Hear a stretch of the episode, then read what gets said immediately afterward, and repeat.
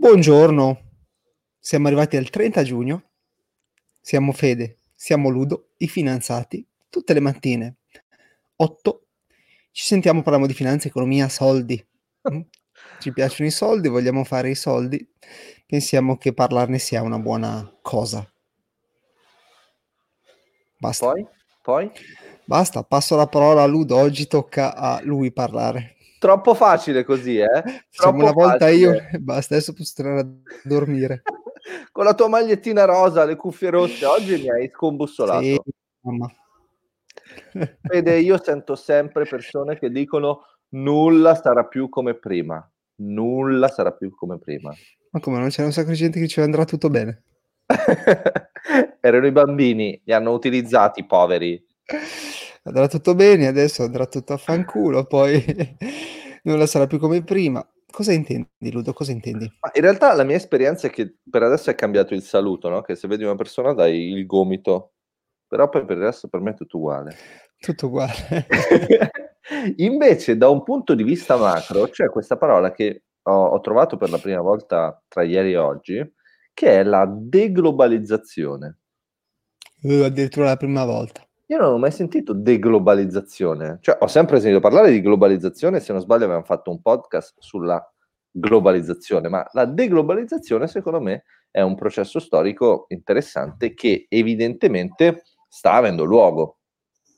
Tu hai fatto un bellissimo podcast sulla globalizzazione. E infatti, infatti dicevo, però deglobalizzazione, eh, vediamo che succede. Adesso Quindi, ne parliamo oggi. Ci espandiamo e poi ci restringiamo. Esatto. Allora, io direi che ci sono delle tendenze, eh, direi di esaminarle e in particolare una delle tendenze su cui mi soffermerò di più sarà quella del e-commerce, quindi del commercio e commercio elettronico. Conosco. Il, la prima tendenza è che eh, la globalizzazione ha mostrato i suoi limiti e i limiti della globalizzazione sono stati quelli che eh, nel momento in cui si è verificato un problema in una parte del mondo, questo problema non è stato eh, circoscritto, si è es- espanso senza, senza confini ed è arrivato ad intaccare effettivamente l'intero sistema economico mondiale. Quindi un anello debole ha fatto cadere la catena. Questa me l'ero segnata, allora la, l'ho, l'ho detta. la deglobalizzazione da un punto di vista eh, delle società sta avendo un impatto pratico che si potrebbe eh, sintetizzare nel termine reshoring. Reshoring, ovvero torniamo a produrre dietro casa, non c'è più bisogno di andare in Cina, non c'è più bisogno di mettere la tua fabbrichetta nel paese in via di sviluppo, ma cosa fai? Torni a casetta tua, ciapa il camel e torna a come dicono i nostri amici della zona, e ti fai la fabbrichetta vicino casa. Perché? Perché in questo modo hai più controllo sulla catena di produzione, sia per ciò che riguarda eh, gli elementi che tu produci, sia eh, riguardo al lavoro, le persone che lavorano con te, anche rispetto ai servizi che offri. Questo da un punto di vista politico eh, corrisponde a un'era, a un ritorno a un'era di protezionismo. Cioè, se tu prima la tendenza era quella di dire sì, io sono una società che ha sede in Italia, ma l'industria eh, la fabbrica in un altro continente può essere in Cina, poi la sede fiscale è in un altro paese europeo, poi hai la gente che lavora no, per piuttosto te. sì, i componenti, magari vendo qualcosa in Italia, ma i componenti del mio prodotto sono assemblati, cioè prodotti da paesi esteri, no? Esatto. Cor- correct, that's correct. E quindi, insomma, dicevamo protezionismo economico preparatevi, perché insomma già stiamo vedendo i primi, i primi effetti di questa tendenza. La seconda tendenza è quella che, insomma, ehm, qui nei, i finanziati ne abbiamo parlato veramente tanto, ed è quella che riguarda mh, sia la recessione mondiale in relazione al debito pubblico, sia il fenomeno della superliquidità. Per ciò che riguarda la recessione mondiale e il debito pubblico, bisogna dire che eh, il pubblico, scusa, ho detto pubblico, ma volevo dire prima debito, il debito pubblico mondiale che eh, stiamo accumulando a un certo punto andrà pagato e eh, questo pagamento eh, avrà un costo, avrà un costo sociale, perché gli stati non possono continuare, almeno io credo, spesso si sente dire che si può fare debito all'infinito, io non lo credo, non so se tu sei d'accordo, eh, bisognerà pagare questo debito e eh, per pagare questo debito bisognerà tagliare la spesa pubblica, quindi cambierà. Non credo, boh, non so, secondo me non credo sia possibile pagare il debito. Se ne uscirà, cioè, non credo sia possibile. Ah, wow, wow, questo cioè, sole 24 ore, i finanziati, non credo sia possibile pagare il debito pubblico. No, perché quando tu crei nuovo denaro, crei altro Questo debito. È uno shock. Questo è uno shock uh, per i mercati.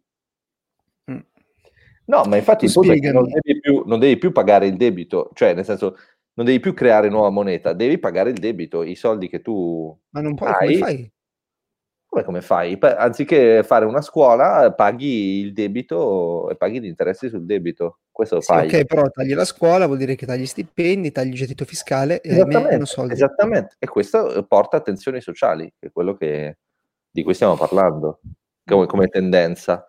Se sei d'accordo, se, se non sei d'accordo, non prendi le tue cose, prendi le tue cose. giù adesso. Posso mettere porta, giù? Quella è la porta, vattene. Cosa credi che siamo? Oh.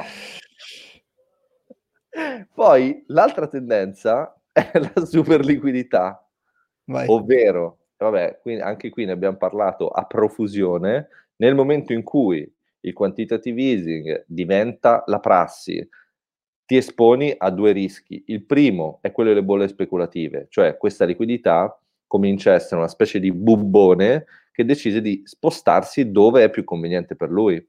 E è vero che favorisce il luogo in cui va, ma è anche vero che chi la vede andare via, la bolla speculativa, la bolla, diciamo così, ci rimane male e la può definire tranquillamente come bolla speculativa. Quindi attenzione.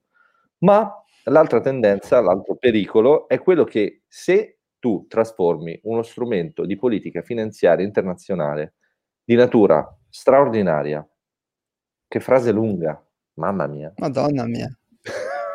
Il ritmo anche importante. Se tu trasformi questo strumento di natura straordinaria in natura ordinaria, quantitative easing sempre. Esattamente. Poi cosa ti rimane? Cioè, se tu sei alla BCE e utilizzi questa roba tutti i giorni, domani, che è un altro problema, oltre a quelli che hai già adesso, che cosa fai?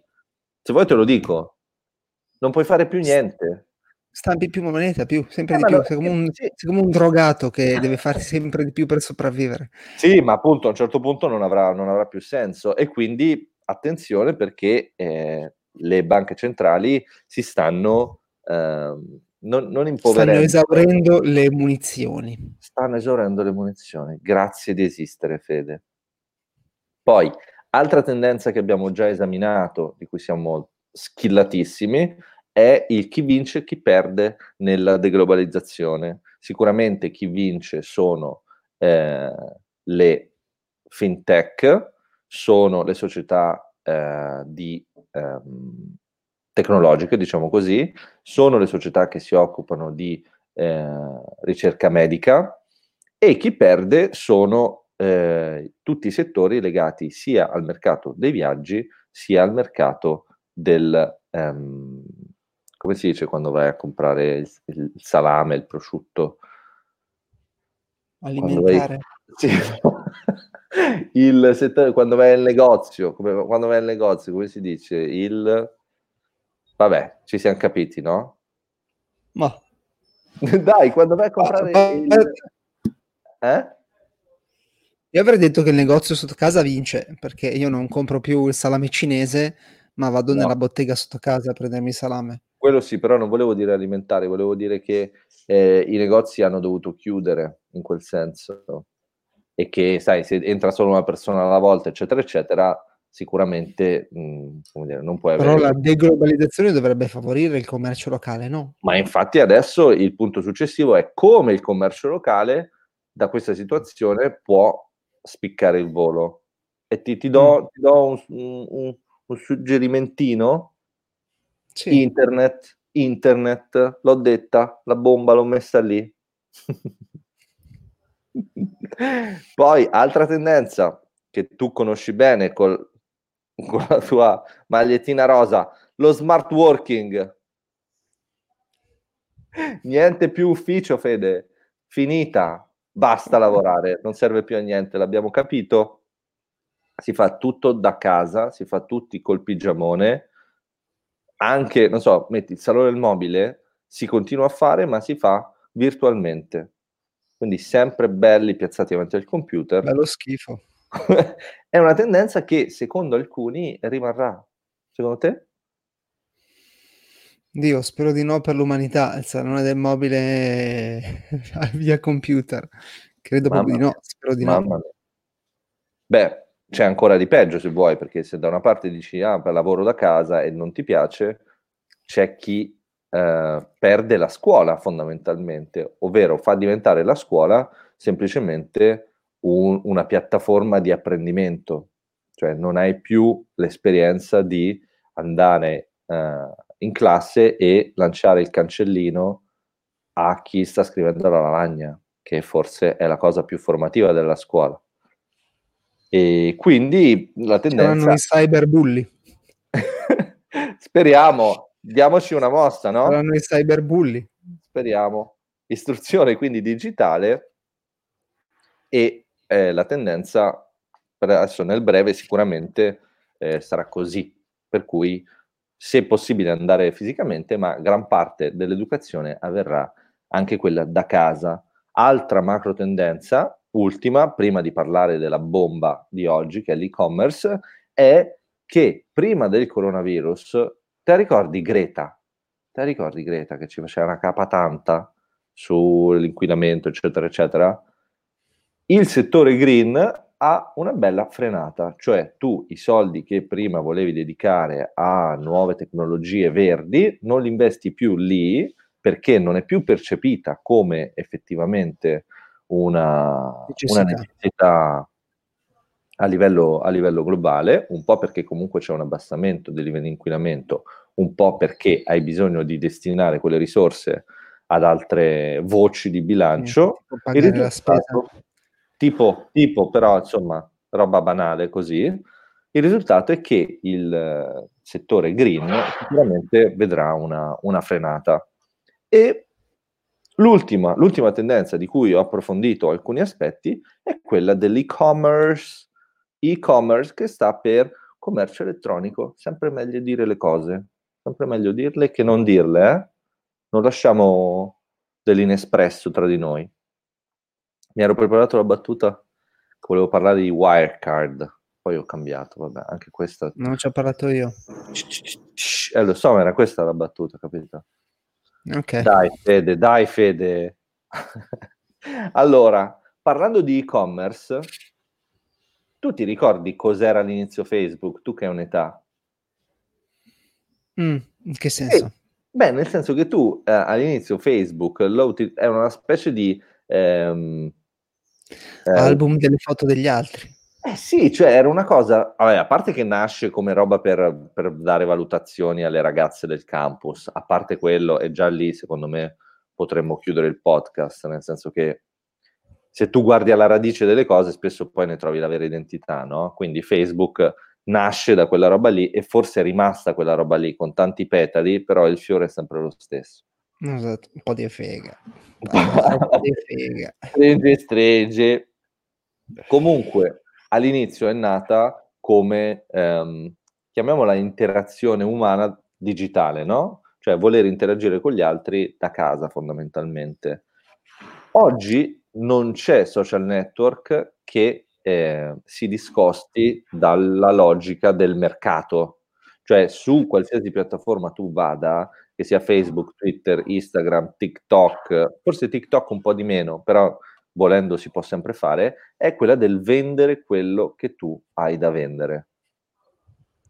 Quindi, cosa vuol dire questo? Vuol dire che la tendenza, molto probabile, e dico questo perché eh, Zuckerberg, Mark Zuckerberg, ha detto che mh, partirà Facebook Shops, sarà quella di, e probabilmente in modo uh, duraturo, non soltanto dovuto al coronavirus, quella di avere per ogni negozio una sua identità digitale sempre presente. Quindi il negozio, qualsiasi cosa tu venda, e qui torniamo al punto precedente in cui tu hai una rinascita del commercio locale, hai il catalogo che è completamente digitale, cioè io posso comprare tutto quello che vendi perché è accessibile con un click. Poi hai il commesso, cioè colui che normalmente sta dietro al bancone, pronto a rispondermi. Per cui se io voglio dire, ah però, ma non c'è il modello con uh, la toppa lunga messa storta? E quello dice, sì, certo, ce l'abbiamo, sei interessato blu o rosso? Quindi interazione costante col negozio, senza muoverti da dove sei. E infine, utilizzare quello che è il feed, quindi le immagini, i video, le storie, eccetera, eccetera, come di fatto televendita costante, senza soluzione di continuità, che di fatto diventa il, il marketing. Se prima tu facevi il volantino, se prima tu facevi la campagna pubblicitaria sul il cartone pubblicitario, oggi tu invece fai costantemente, eh, chiamiamolo in un modo anni 80, telemarketing, ok? Ok. Ora, l'altra tendenza è che ehm, c'è un'esplosione di piattaforme per piccoli commercianti. Ne conosci qualcuna? Ti faccio un piccolo test. Ah, un sito carino si chiama Lorenzo Vinci. Uh, no, non volevo dire. Gastronomici italiani. Guarda, no. metti la pubblicità nel nostro podcast, eh? Furbetto. No, io volevo dire piattaforme che danno la possibilità a un Lorenzo Vinci di... No, però è vero, tu facevi questa cosa, Lorenzo Vinci faceva questa cosa. Comunque io parlavo di piattaforme come, non so se hai mai sentito parlare, Shopify. Certo. Etsy. Uh, certo. C'è un, un, una società di Seattle, magari hai sentita, Amazon. Mai sentita? Mm. Amazon. Poi hai eBay, poi hai PayPlug, poi hai PrestaShop. Questi sono delle eh, persone che fanno dei siti che ti danno la possibilità di aprire il tuo negozietto praticamente gratis, devi soltanto avere qualcosa da vendere. Certo. E sei sul mercato. Poi è chiaro che anche lì la tua eh, potenza di fuoco uh, è determinante nel momento in cui vuoi farti conoscere, ma volendo puoi. Parliamo di ehm, Amazon brevemente. Mm-hmm. Mm-hmm. Le imprese italiane che hanno la propria presenza anche su Amazon sono circa, le piccole e medie imprese, sono 12.000. Mm. Io credevo di più, francamente. E di, eh, parlando di queste piccole e medie imprese, si registra un aumento annuo di circa il 20%. Cioè, ogni anno c'è il 20% in più di piccole e medie imprese su Amazon. Invece lato buyers, lato compratori, tu hai circa 2 milioni di compratori online in Italia. Anche lì io credevo di più, su 60 soltanto 2. Tu sei uno di questi 2 milioni? Sembra veramente poco. Tu non compri tanto Sei online. proprio sicuro di questa statistica? Ah, io compro online, ma eh, 2 milioni mi sembra veramente poco. Fonte sole 24 ore, sono pronto a, a metterla a disposizione di tutti. Nero su bianco. Sì, e rispetto all'anno scorso si registra un aumento di circa 700, cioè da 700... Io non so cosa fare con i cani, non lo so, non lo so, li subisco. Prendi la carabina. Prendo... Pam pam! Quindi ieri erano 700.000 i compratori online, oggi sono circa 2 milioni. Ora ti parlo di una tendenza che non conoscevo, che però è interessante. Click and collect. Mm. L'hai mai sentita? Sì, può essere quello che compri e poi vai a recuperare nei punti di vendita. Sai già tutto. Tu sai già tutto. Sei nato imparato? Sì. È una tendenza che, vabbè, ti butto un numero che ho trovato lì, che ha un tasso di crescita di circa il 349% il click and collect, che è appunto, come tu dicevi, la tendenza a ordinare, completare l'acquisto online e eh, ritirare l'oggetto comprato in negozio. Chiaro? Quindi Fede, direi che abbiamo imparato oggi, se non hai altre cose da dire, che eh, ci sono varie tendenze, ma quella su cui soffermarsi se si ha uh, una velleità di vendere qualcosa è sicuramente di ehm, notare il fatto che il vendere online è accessibile. You can, you can. Però tu hai grande esperienza in questo. Che cosa, cosa dici? Ma che mm, tutto bello, è vero, tutti piccoli che vendono online, è tutto bellissimo, solo That's che bullshit. eh, Bullshit. cazzate, alla fine eh, fai tu il tuo sito, lo fai, lo metti online, poi non ti vede nessuno, devi spendere comunque su Amazon, su Facebook, su Google per farti vedere. Poi comunque la gente ci atterra dentro e dice ma no, io non mi fido di questo rivenditore, preferisco comprare su Amazon. Sì. Mm, Quindi no, non, non sono d'accordo, cioè nel senso non, non vedo tanti piccoli artigiani fare il loro sito e mm, essere coperti dagli ordini, no. È figo quello che dici, perché effettivamente eh, avevo visto e sentito, no, visto, mi sembra fosse un intervento su YouTube, eh, l'intervento di questo eh, investitore che diceva, nel momento in cui tu investi online, sai che su 100 che metti in investimento, almeno 30 o 40 ritorna nelle big tech. Ah, sì. Perché tu eh, quei soldi li devi dare a loro, cioè per avere una presenza digitale, comunque tu devi pagare Ah, certo, la certo. mancetta. Quindi nel momento in cui le stesse grandi corporation di internet investono online, sanno che si stanno autofinanziando. Perché? Perché è inevitabile per loro fare pubblicità. Infatti una cosa che deriva dalla nostra esperienza è che spesso se tu vai su YouTube trovi la pubblicità di Facebook e se tu vai su Facebook trovi la pubblicità di YouTube e se tu vai su YouTube trovi video di Netflix. Cioè eh, si finanziano reciprocamente. Sì. E chiaramente, come dici giustamente tu, se tu sei piccolo, difficult. No, no, no, ecco, no, questa de- del- deglobalizzazione non la vedo online, ecco. Quindi Cioè, sotto mm, credo che magari Amazon acquisirà sempre più clienti, eh, sarà un rivenditore globale totale. No, non vedo i piccoli siti esplodere. Quindi ho detto tutte cazzate, puoi dirlo tranquillamente. Eh? Cioè, Posso dirlo, posso dirlo. quindi, in conclusione, tutto quello che ho detto qua. è falso. Va bene? Sì, esatto. Domani facciamo la risposta. Va bene. Ciao Fede. buona Ok, ciao ciao Ludo. Ciao ciao. ciao.